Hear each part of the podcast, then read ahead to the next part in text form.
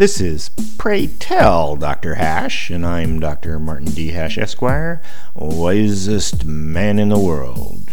Because the competition just ain't that tough. And these are things I wish someone had told me.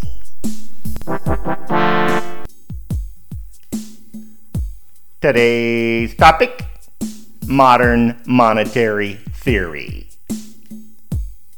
Modern Monetary Theory, or MMT, is not that modern.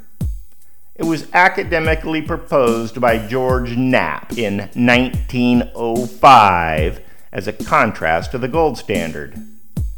There were hints of it before by Adam Smith, John Stuart Mills, and even Karl Marx. Economist Randy Wray is a contemporary proponent, and socialist presidential candidate Bernie Sanders based his proposed economic policies on it. The term modern monetary theory was actually coined by Wall Street trader Warren Mosler in the 1970s when he became rich by understanding that money is imaginary. Few other people understood the MMT concept because they could not grasp that money is imaginary.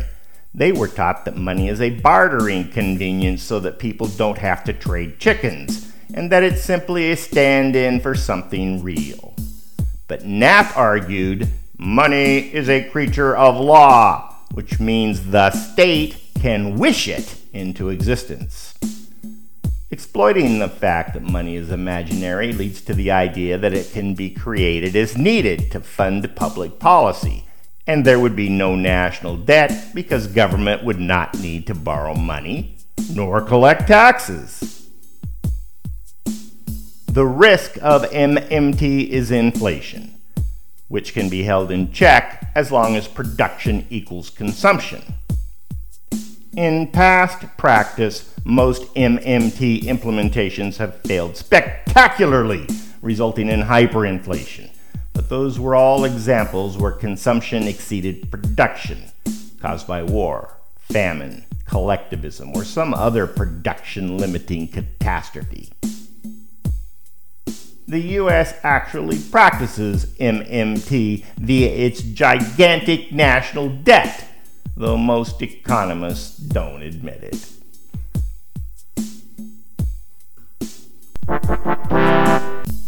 For more, see my website at martinhash.com.